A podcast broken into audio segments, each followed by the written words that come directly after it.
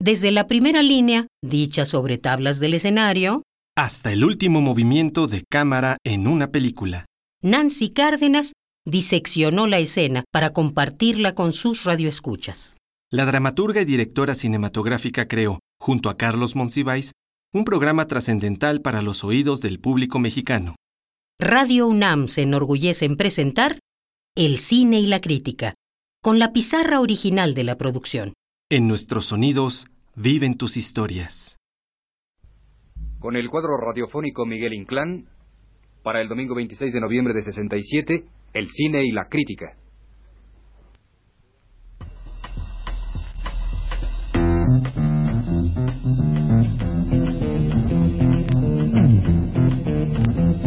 You know the day destroys the night, night divides the day.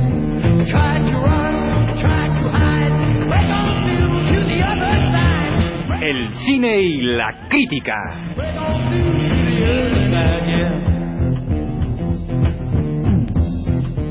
Una serie que se suma al fervor por Moctezuma.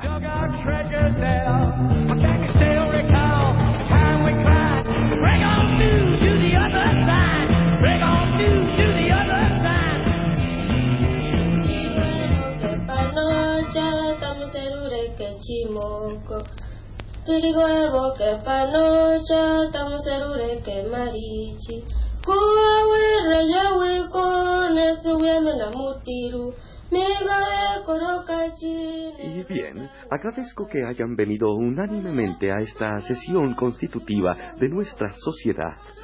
Como veo que no todos se conocen, me atreveré a una presentación general. Eh, Por favor, cuando yo diga su nombre, contesten presente, dense una vuelta y sonrían con candor. De izquierda a derecha se encuentra la antropóloga Rocha Brocha Mocha, autora del soberbio libro La Candelaria de los Patos, Etnología y Pedigrí. ¿Presente? Sigue la autora dramática y maestra de didáctica universal, Aurora Dubidubidu, cuya reciente obra de teatro, Quien teme a Huitzilopochtli, ha sido africanamente aclamada en nuestro medio. Presente. A continuación, Joaquín M. Rosas, el músico, compositor de nota y... De nota roja. Eh, compositor de nota, responsable del genial oratorio próximo a estrenarse en el monumental Estadio Azteca, con un coro de 7.777 voces y una orquesta de dos profesores, y que, como ya saben, responde al soberbio título de Netzahualcoyotl Requiem. Presente. Eh, De inmediato contemplamos al afamado industrial y hombre de empresa, don Ambrosio Yeye, el hombre que hizo del sope de sabores una industria superior a la del hierro. Don Ambrosio, debo decirlo, es el capital básico de esta empresa a la que todos contribuimos con nuestro talento. Presente. Y al último, pero no el último, pues yo. Todos ustedes me conocen, de modo que no tengo que decir presente. Mi fama, es decir, la fama de Eduardo Fajarilla, me sigue a todas partes como perro deslumbrado. Simplemente debo decir más para halagar mis oídos que para informarles de algo archisabido, que en mis últimas promociones, como el Festival Agogó en Teotihuacán... Pero no se te olvide que hubo quien dijo que tú eras el único que había logrado el milagro de que las pirámides de Teotihuacán se vieran como de cartón. No hagas caso de provocaciones. Sé perfectamente que el Festival Agogó en Teotihuapop es el éxito del 67. Además, ¿qué comentario negativo oyeron de la vuelta a la zona rosa en 80 poemas? Ninguno. Ni negativo ni positivo. Yo no oí nada tampoco. Bueno, es que la prensa me tiene envidia, pero les juro que logré que 80 poetas rodearan la zona rosa y declamaran sentidos versos hippies y declaraciones de odio a la clase media. Sí, pero ¿y qué tiene todo esto que ver con algo? ¿Por qué? ¿Por qué nos hemos reunido aquí? Eh, Sí, a ver, ¿por qué? Yo soy un hombre sumamente ocupado, participo en el consejo de 182 empresas, eh, soy amigo de Mario Merino Tampocho y paso mis vacaciones en Texas, eh, con quien ya saben. Bueno, calma, calma, amigos, calma, calma. Ahora les expondré mi plan. Serán ustedes los primeros seres afortunados que oirán los detalles de la sensacional Operación Revancha.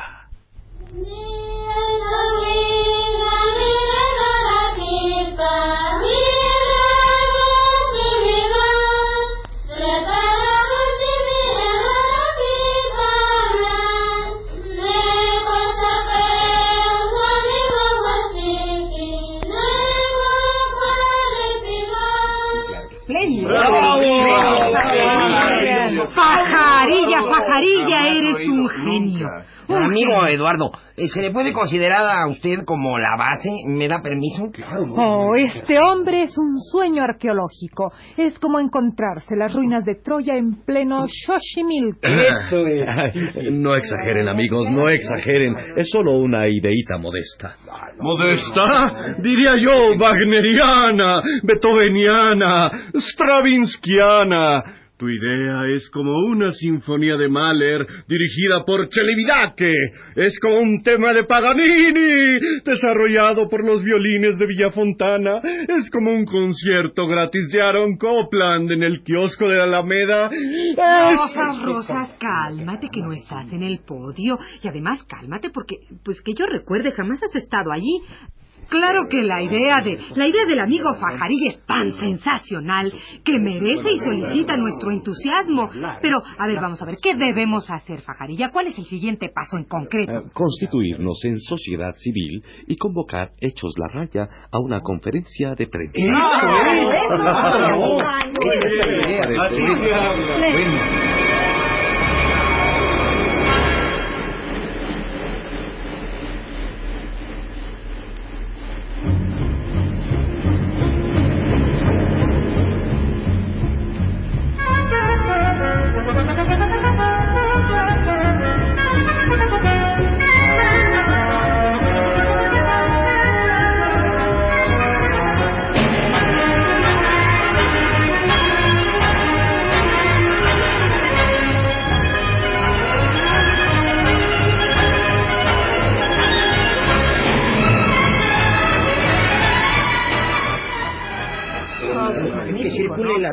circule la traguiza. Que empiece, que empiece. ¿Dónde está la bebereco aquí, no? ¿Te ofrecieron unos vasos? ¿Dónde está Pajarilla? ¿Dónde está Pajarilla? Silencio, señores, silencio, silencio, por favor. Vamos a iniciar nuestra conferencia de prensa. Vengo aquí como representante de una nueva sociedad legítimamente integrada y orgullosamente nacional. Vengo aquí como portavoz y les ruego que registren todo esto con mucha atención. Como portavoz de la Sociedad Mexicana de Cuidado, Conservación, Enriquecimiento y Explotación Sistemática de la Herencia Cultural de nuestro pasado prehispánico. Sí, sí. Soy el Heraldo, repito, de la Sociedad Mexicana de Cuidado, Conservación, Enriquecimiento y Explotación Sistemática de la Herencia Cultural de nuestro pasado prehispánico. Pasado. ¿Podrías decirnos, Pajarilla, en qué consiste la tal sociedad? Con gusto, con gusto. Pero antes unos antecedentes. Todos ustedes, eh, todos ustedes saben eh, que lo más valioso, por ser lo menos colonial y por tanto lo más exportable, es decir, lo más comercial, en fin, eh, bueno, no, lo que yo decía es esto. Todos sabemos, todos sabemos que la grandeza de nuestro pasado prehispánico es indiscutible. Y además, además, que hemos padecido un saqueo ignominioso de nuestras riquezas artísticas. A ver, ¿dó- ¿dónde están los mayores códices indígenas? ¿Eh? ¿Eh? Eh, En el extranjero, por supuesto. La lagunilla. La vende chacharitas. Donde se encuentran muchísimas de las mejores piezas mayas, nahuas, olmecas, etcétera, ¿eh? A ver, Bueno, pues ¿eh? hay que... Allá en mi casa tengo una. En museos y colecciones particulares de gringos y europeos, ¿no es cierto? Sí, pues claro. Oye, y, para informarnos de tan gran novedad nos trajiste aquí. No interrumpas, soquete. Yo los convoqué aquí porque descubrí, es decir, descubrimos mis compañeros y yo, eh, descubrimos... eh, así es, de- descubrimos juntamente que si bien el gobierno ya había tomado medidas eficaces para detener la huida de la riqueza artística, nadie se había preocupado por organizar el control y usufructo nacionales de la herencia cultural de nuestro pasado. Es cierto, muy cierto. Ha sido un desgarriate. Y perdónenme el culteranismo, pero es que ha sido un desgarriate absoluto. Cada quien, aprovechándose de la moda prehispánica, le explota a placer. Cada semana surgen los nuevos poetas en la onda de la flor y el canto. Cada semana hay 30 nuevas sinfonías donde se utilizan chirimías, huehuets, teponacles y demás instrumentos del jazz precortesiano. Cada semana surgen cinco dramaturgos que se agarran a una anécdota de cuando la Malinche todavía no iba a Sanborns y luego luego la cocinan en tres actos. Sí, ahí está el argüelles Claro. ese. Ustedes saben que la semana pasada se estrenaron las siguientes obras. El collar de chalchihuites, no me lo quites, los jades y las turquesas son bien fresas. Moctezuma nunca fue a Roma, y hasta Zapote no tiene mote, y la que más ha pegado, Tepsicoat, se pone en onda. Ya basta, señores, ya basta. Nuestro pasado prehispánico es respetable y sagrado. No queremos que sea botín de mercachifles y aventureros. Y por eso constituimos nuestra sociedad. Y por eso hemos convocado a esta entrevista de prensa. Y por eso hacemos ahorita un intermedio para que vuelva a circular la roniza. ¡Eh, viva! Muy bien. Estás escuchando El cine y la crítica. Programa realizado en 1967 por Carlos Monsiváis y Nancy Cárdenas.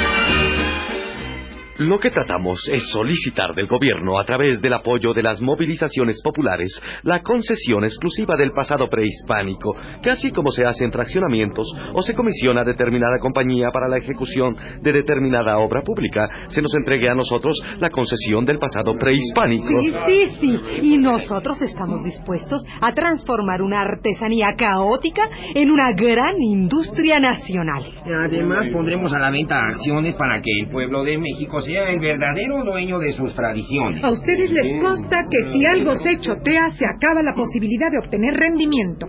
Sí, se acaba.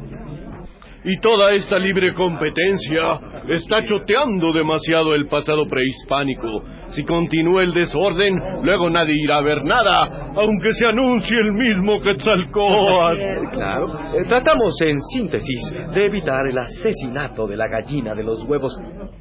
Es decir, qué metáfora más desafortunada. Eh, tratamos de conservar íntegra esa herencia monumental. Y de organizar tecnológicamente su explotación masiva. Bueno, bueno, pero antes de que continuemos, pues ¿qué tal otra ronda de copiosos? Que venga, ¿no? Que venga. Vámonos ahí, vámonos ahí, sí, hombre.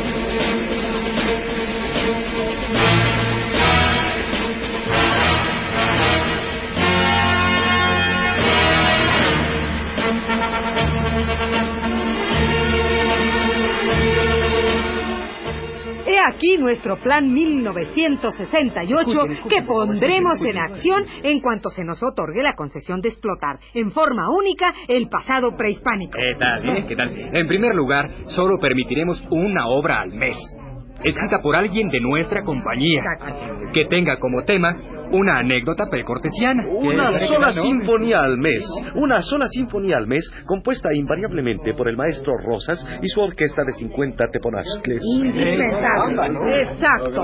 Un solo grupo de poesía coral que no declamará en todas las escuelas y plazas públicas, sino únicamente dos veces trimestrales en lo que será nuestro gran local y templo, Las Raíces Cuestas. A ver, eh, pero esas son minucias o detallitos.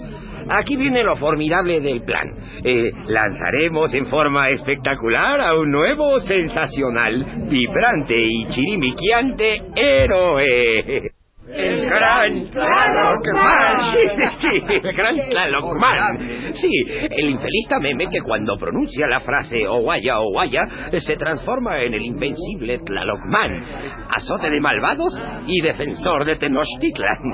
Será un superhéroe original y nuestro. Eh, Saldrá el cómic, el refresco, el programa de televisión, las camisetas, Los dulces, los dulces, los juguetes, las películas. Y ya está por filmarse la primera.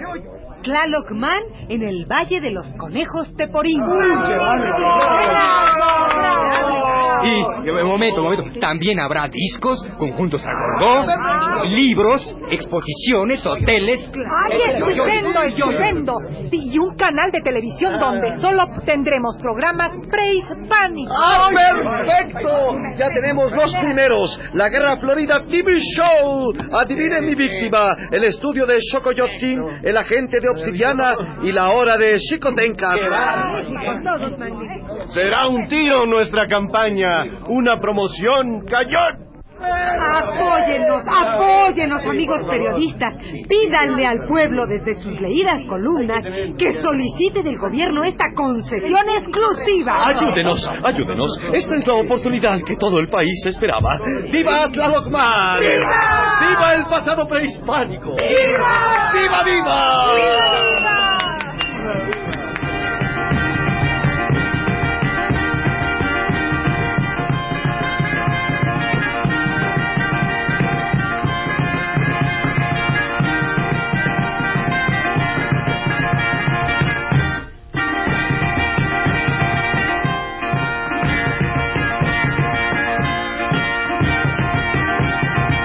Y así hemos tenido el cinismo de presentar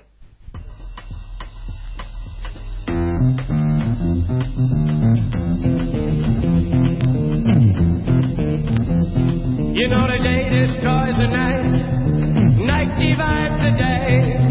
Try to run, try to hide, break on through to the other side.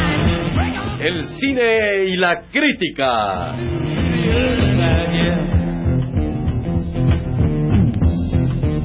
Una serie que se suma al fervor por Moctezuma.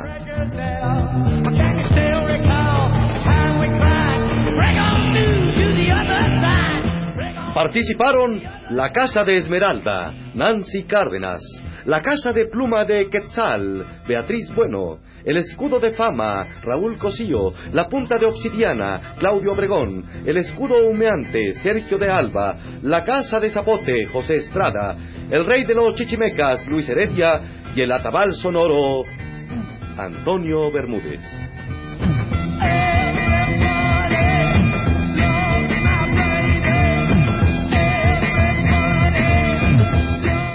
De Carlos Monsiváis.